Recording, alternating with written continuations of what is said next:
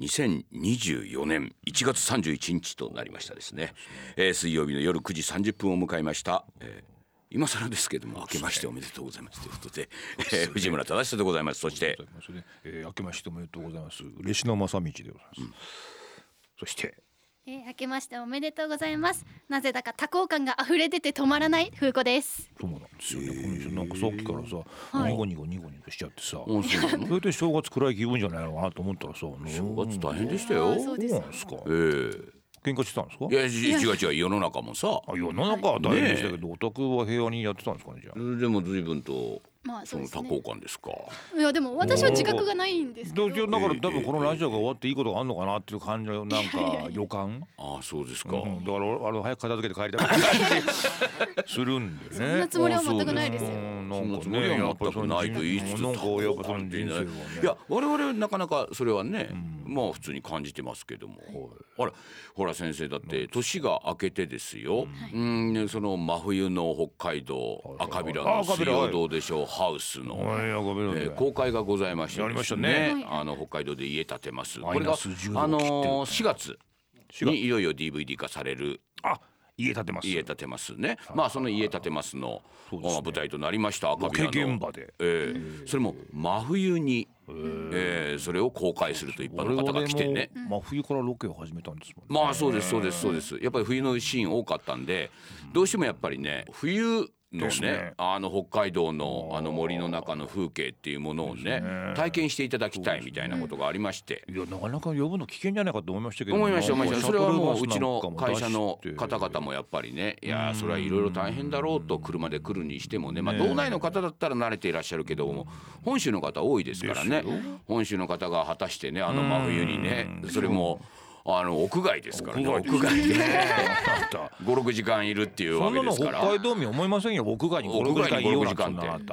まあそれもありましてまあ二の足を踏んでいたんですけれどもまあいやでも別に死にはしないしね。まあ来てもらってあれを体験するっていうのはいいんじゃないかということでまあ無理くり1月の中旬2週やりました。局長は言ってましたよ、夏より全然来たねって言ってましたああはいはいはいはい夏ほとんど来なかったよなんですああ一日あたりそういうね。冬はなんか大盛況で、うんうん、なんか皆さん好印象で帰ったねみたいな。そうそうそうそう意外とね。意外とね。だから皆さん心配してね。いやそんなねあの本州から来た人がさ真冬のそんなところに屋外にさほっぽり出されてさ大したこともねえのにさ森の中で一日過ごすなんてなかなかとは思ってますけどいやそうですかねって根本的に思うんですよ。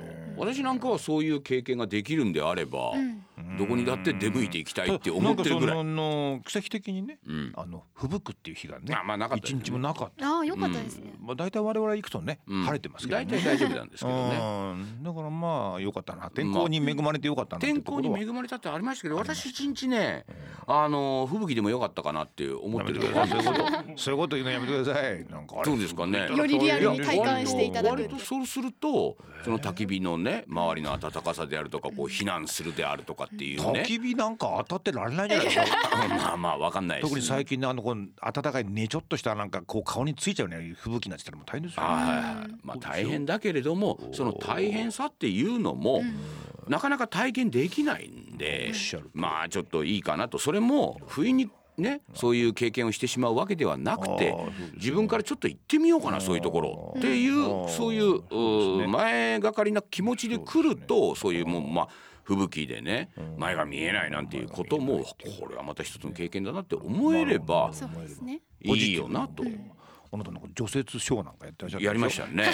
何でもショーになるんですね。もね除雪もショーにしてしまうというね、スタッフには言っといたんですよ。あするなと。除雪をするなと、うん、だけどねやっぱりね、うん、せっかく公開をしてね、うん、その雪が積もってて歩けないなんてなるとこれお金も取ってね、わ失礼だろうってやっぱ普通みんな思うわけです。そのそれ普通はそう思うわけです、私全く逆の発想でですね、お金払ってまで来るんだから、逆にそういうね北海道ならではの作業を経験させてあげて、こういうものはちゃんと取っておいてあげろよお金取っておいてからそう。だからね先生みたいにそういうところに強い気持ちを持てればいいんですけど普通そういうこと考えたことないから。そうなんですあなたに言われておそうかそうかと思ってね、あでも赤部屋がもう先にやっちゃってたよみたいななんか。いやまあ。物議を醸すとかねいや例えばですよ、お家にねどなたかを招待すると、おいうことであればですよ。それはうちの中は掃除しますよ。それをさ私がさ「いやおのこの散らかったうちをさ、えー来た客にさああこれ全部片付けてもらってさ、その後飯を食えよって、私その発想はないです。そんなことじゃありません。そうじゃないです。あれは自然現象ですから。そうですね。台湾の方なんてやっぱ雪が珍しいなんてことありますからね、そういう方のために新設をねおかしがたいような新設を残してあげるってのは礼儀だってことでございましょうそうですよ。ね。そこに強い気持ちをなかなかみんな持てずにやっぱり。おなかなか持てない。持てない。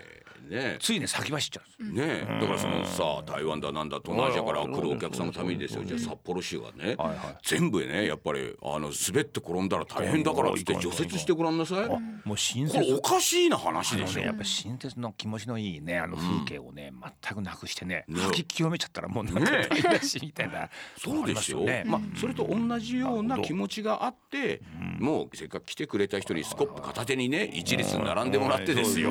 え順繰り順繰りにね除雪をしてもらって。でまあ潰れたあの水曜どうでしょうハウス。あの雪がそのままだったら確かにまた潰れてしまう。それをですねお客さんの手で一個一個ね雪をこう。お外にどけながらということはこの水曜どうでしょうハウスのねこれからのねますますの繁栄をね我々の手で担っているんだというようなことすらもやっぱり経験していただくことによって私は耐え難いあ耐え難いじゃないや あの忘れがたいね経験になるんじゃないのかというふうに耐え私は思った。難いかもしれませんけどね。うん。ののとはようですよ、皆さんやっぱそうです。よりとても良かった良かったと言ってですね、帰っていかれましたから。そういうやっぱりねそれだけね雪の重みを体感すればああこれは確かに潰れることもありえるだろうと。ああそうですいう気持ちにもなるだろうし。そうですそう。ですそうですそうです。さんおっしゃる通りそれで雪をちゃんと分かっていただくっていうね。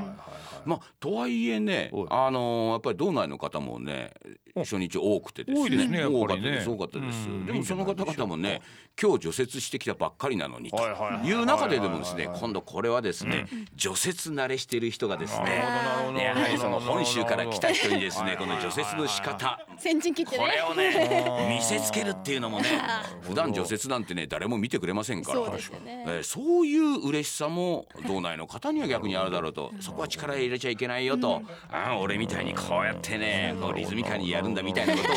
本州勢に見せつけるっていうところもですねやっぱこれもこれで道内勢にとっては非常に楽しいイベントであるっていう。まあなんかう。ちのイベントなかなかどうなってやりませんから。そうですね。道内の方もやっぱりどうでしょうのイベントね、ええ。やるっていうことに対しては、ん。あの道外のお客さんともね知り合えるっていう場になってね、そういうとてもいいらしいです。しなりますよね。うん。だからキャラバンでね、ありますから本州の人っていうのは意外とキャラバンで関東の人も東北に行ったり関西に行ったりっていうところであのいろいろ交流はあるんですけど北海道ってやっぱりね北海道から出るというだけでちょっとね。あのやっぱりハードルありますから。それが逆に道外の人がバッと来てくれてそれもまあどうでしょう祭りみたいにね何千人何万人っていうわけじゃないですから何十人っていう単位でやるとやっぱりお顔がねやっぱり見えてやっぱりその会話もまあ5時間もいますからねやりますしっていう中でちょっと交流が生まれる。そんな中でね、うん、あ北海道あ北海道のねこの水曜どうでしょうの聖地である北海道にお住まいの方とね、まあいろいろお話ができてなんていうだけでも随分と、なんかねあの日にねいきなりばったり会ってね意気投合しちゃってね、ん。もうなんか連絡先も交換したり、はいはいそういうふうにできるんですよ友達ってね。うんやはりなんかそのどうでしょう好きっていうのがやっぱ一本あると、んなんかその信用できるんでしょうかねなんかね。あるんでしょうね。あるんでしょうねなんかうん、だってあの時点でですよ、お全く除雪をしてないと、お私がスタッフを止めて除雪すんなって言ってるような状況でまずその下の方にねお客さん貯めるわけですよ。えー午後1時の会場までね、でこっから除雪ですって言った時にですよ、みんな「いやー」なんて言いながらも文句を言ってるわけじゃないんですよ。ねじゃあみんなで頑張りましょうって、ここで文句を言うようなねいやちょっとおかしいんじゃないですか。とこっちがねお金を払ってきてるのにその上のねハウスまで行く道すらないと。これおかしいんじゃないですかなんていう人はどうでしょうのファンの中には一人もいないわけですよ。ないですよね。これ社会だといるわけですよ。いますいます。なぜそういうことを言うかっていうとそれが正義だと思ってるから、運営がおかしいんじゃないですか。私は今この後ろにいる人たちの代表して意見を言いますけれども何にも雪かきすらしてなくて私たちにやらせるってどうなんですかという方が必ずいらっしゃる世間にはね。でその人は悪気があって言ってるわけじゃない。私が皆さんを代表してこの人たちのねその不甲斐ない、えー運営のね欠点をね私がきっちりと言ってやってるんだっていう気持ちなんですよ。でも「水曜どうでしょう」見ていたら分かりますけれどもそこでね正義を振りかざしたところでねだからなんだよって言われるのは目に見えてますから。正義がまかり通ったこと通がないったことがないですうちのお客様は我々が不甲斐ないのを知ってますから知ってますから。誰もそんなこと文句言いませんもんだって。我々にやらすんだなって分かってる中そうそうそう。分かっでですよで汗ね流してじゃあやってみると。あれねずいぶん時間かかるかなと思ったらね初日上までねあれ何百メートル300メートルぐらいありますよ。そこを除雪してだからもうあとハウスももう雪で埋もれちゃってて。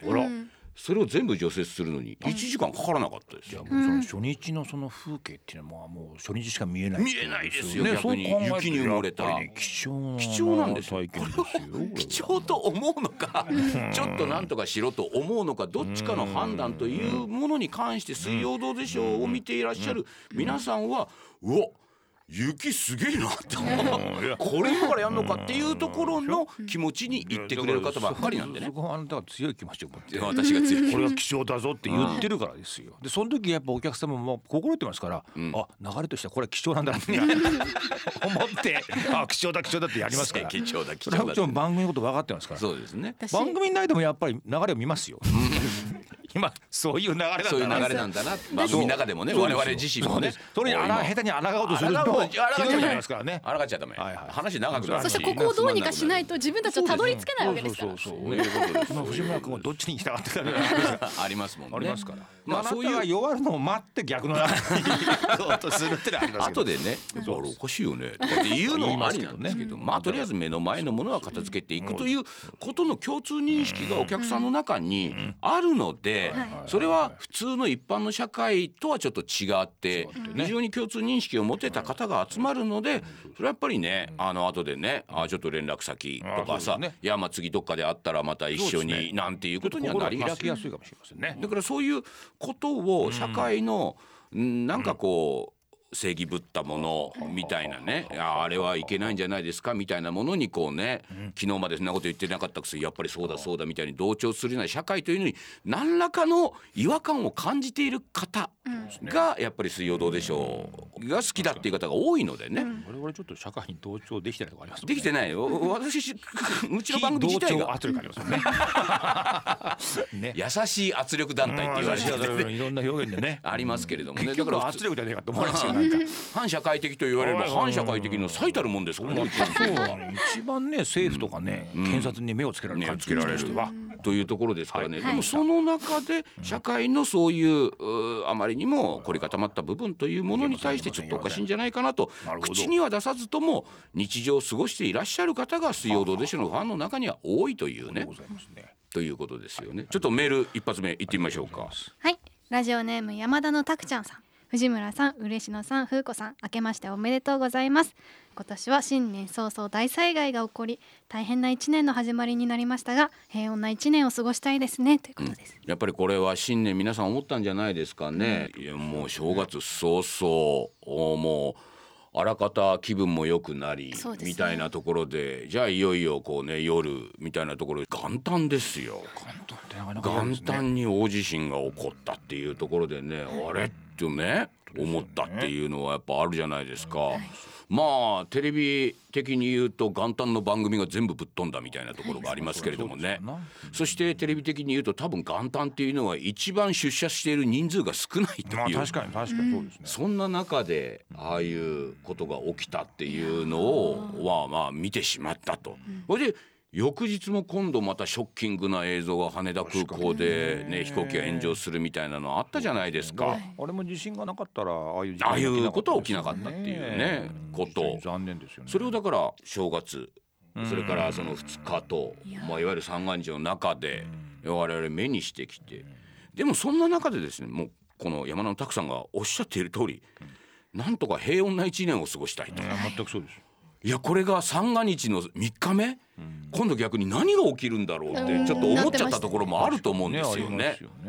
まあその後は別にねそそういうわけじゃないんですけどそれでもねその新年早々起きたってこれは改めてですよ、平穏な一年でいいじゃないかと、い、や自然災害っていうのはこれどうしようもない、はい。これは我々の力でどうしようもないものですけれどもでもじゃなくてせめて我々の人がこうねできること我々の行動でできることであれば、これはもうなるべくそういうね痛々しいことはやりたくないと、もう普通でいいじゃないかっていうことを私強く思ったんじゃないかなと思ってね。思いましたもんね平穏な一年、そうです？いつも言うんですよ。今年も平穏なね一年でありますようにとは言ってるんですよ、言ってはいるんですけどでも今年ほどこれをなかなか思ったことはないっていう。ね。はい。いやもう普通でいいと。はい。余計なこといらないっていうふうに思ったのは私ね実はちょっと非常にこう大きいんじゃないかなっていう気がいたしましたね。もちろんあの今でもまだねこの冬の中避難所もうんぬんかんぬんというお話もちろんあります。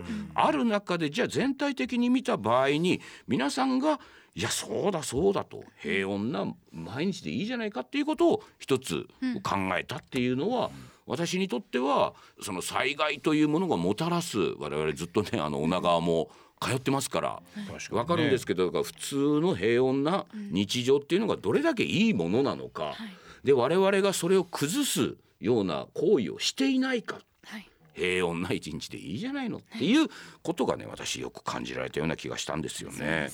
でちょっともう一個メール読んでみましょう。2番。はい、えー、ラジオネームのずちさん藤村先生嬉野先生風子さん明けましておめでとうございます。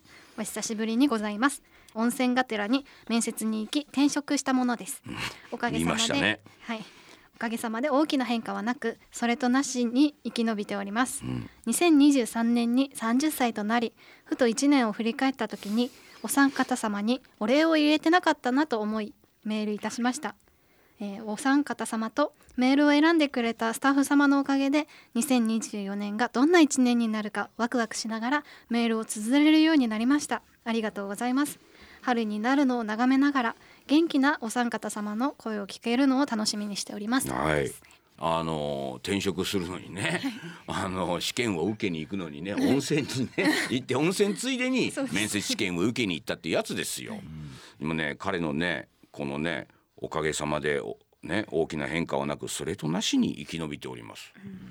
これ以上のことで何がありましょうやって思うんですよね。それとなしに生き延びているんだったらそれでいいじゃないかと。全然いいですよねえ。全然いいですなんかそこで大きな転職をしてねいや私ガッポガッポことを設けておりますとかね。そういう話じゃなくてもねまあまあ確かに仕事はどうなのか分かんないけどまああの温泉がてら行った面接のところでねいろいろありましたけれどまあなんとなく生き延びておりますといいじゃないですか。これ以上の何がいりますでしょうかと。でこのラジオに対してですよ、ね、2024年これからもねどうなるかっていうことでメールをね普通にねどんな些細なことでも綴れるようになりましたと。いいじゃないですかそれでと。これ以上何を求めることがあるんだみたいなことをね私すごく感じましたね。それぞれにね今年1年のね抱負じゃないですけれどもね、はいなんかって言った時に私別にそんなにね私そういうのがね1年ごとにどうのこうのっていうのはねあの別に考える方じゃなくてねあれなんですけれども私は一つね今年はねとにかくねサボってやろうみたいな気持ち。いやでもそれは正しいんじゃないですか。サボるというか力を抜くっていうことですか？力を抜く。まあ力を抜く。うん。まあ変な社会になってますから、なんかやっぱサボるっていうかっていうぐらいの方がそう気持ち的にいいんじゃないねのかなと思いますよ、なんか今働いてる人たちの中で、ね、そうですそうですそう組です。織とかにいらっしゃる方たちにとっては。なんかねちょっとねうーん。なんかまあやるんだったら楽しいああやりたいなって思うことはい。いいんじゃないですか。だけって言うと、いやそんなんじゃ世間暮らしていけないよって、皆さん普通に思うでしょ、昔はそうだったのかもしれないけどね。今は別に頑張りすぎると良くないですよ。よくないでしょ思います。それは。で進んでる方向が正しいのかどうかもよくそうそうそうそう。分かんないところにしゃがり気になって進めようとするのはどうなんだろう。そうですそうです。単純にそういうことです。そうでしょ？うん、今見えてる未来っていうものがねあこれがなんかあ楽しそうだなっていう一未来で日も早くあればね。じゃない気がしますからね、であればそれはしゃかり気になって働いてそこの未来に近づこうとするんですけれども今見える未来がよくわからないしねなんか空飛ぶ車とかいらないし、ねいらないですよで大阪で万博が開かれるみたいですけどもあそこで何を夢を見れるのかと忘れてましたしなんかね。うん。いらないんですよもその後カジノかなんかするんじゃないですか？うそうなるとですよ。我々が働く意味っていうことすらそうなんです。ちょっとわからなくなってきて。彼らの成したいことを成就させるの手伝いをねそんなにしゃがりきになってする必要があるのかと思うとね多少なんかこの負荷をかけるぐらいにねそう。あなたが言うみたいにね多少サボっていこうっていう、サボって進歩を止めようかと思って。なんかいやいいんじゃないですか。進捗を止める。うんいいんじゃない陳腐なことを聞きますけども、うん。なんか夢的なことはなんかあるんですか？目標みたいな藤村さんのこう人生においてこの先こうこれはやっときたいみたいなことって何かあったりするんなさそうですね。うん。いやいやいやいやいや。いや楽に生きたいですよ。なはい。楽しく生きたいですよ、はいはいはい。単純に、じゃあ楽に生きる楽しく生きるいや当たり前じゃないかって皆さんおっしゃいますけれども、じゃあ楽に生きる楽しく生きる、まあねちょっとねなんかあった時にちょっと愚痴言ってね居酒屋で飲むぐらいでいいんですよ。そのっていうことはその世界のために何が必要かっていうと戦争を起こさないこと、ね。自然環境を破壊しないこと、率先してやることない私この2つだけなんですよ。この2つだけが起きなければ、いや地震ありましたけれどもね、それにしたってさああやって地球環境地震は分かりませんよ。でも明らかに今年の夏怖いじゃないですかもう。もう温暖化どころじゃない沸騰化と言われているようなね、でこの地球の環境みたいなところを考えていった場合にじゃあそれは原因は何なのかと、今まで産業革命以来我々がやってきたことでしょ人間が。そうですね。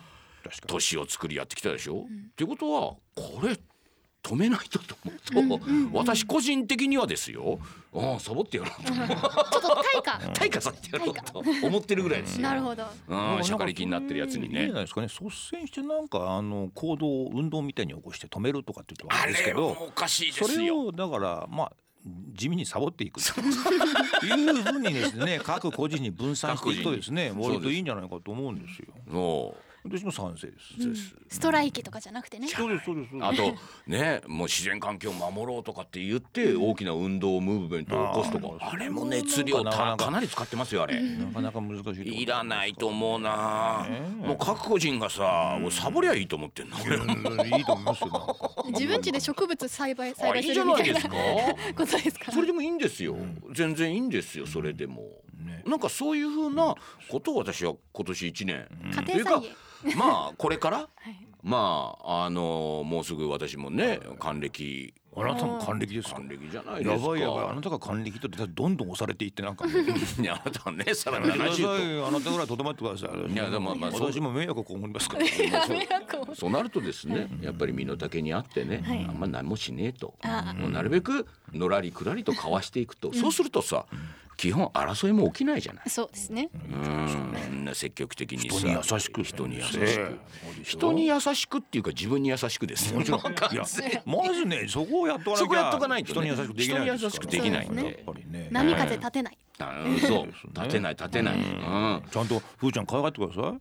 うん、そうですね。ねえ、いつにも増してね、やっぱ人間はね、大事にされてるっていう意識があるとね。そうですよ。ね荒くれ私ない。だって私今年も誕生日忘れられてましたからね。ほら、こういうふうになるでしょね、やさぐれちゃってさ。あー危なかったです、ね。全く覚えてなかったです。誕生日相変わらず、ね。うん。まあでもね彼女も29ですかも言わないでくださいあんまうりもうそれは。いいんじゃないですか そんな29なの？29ですよあんた8歳ぐらいだったよ、なんか。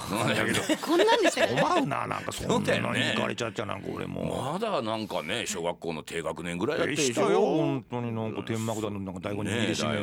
握りしめてふーちゃん、セリフなんか大丈夫だよとかね 言ってんのにさもうそれがもうあなたもみそじですもの中身そのまんまでもうあと一年でもう三十ですよ。30びっくりですよねいやだからこのぐらいの年代の人がさこのね世界これから社会に対して未来に対してさ明るい希望とかさいや私がねやっぱり一生懸命働かなきゃいけないんだと社会のためにって思えてないでしょ別に。思わないです私は特に。でも私は特に。あなたは特にね。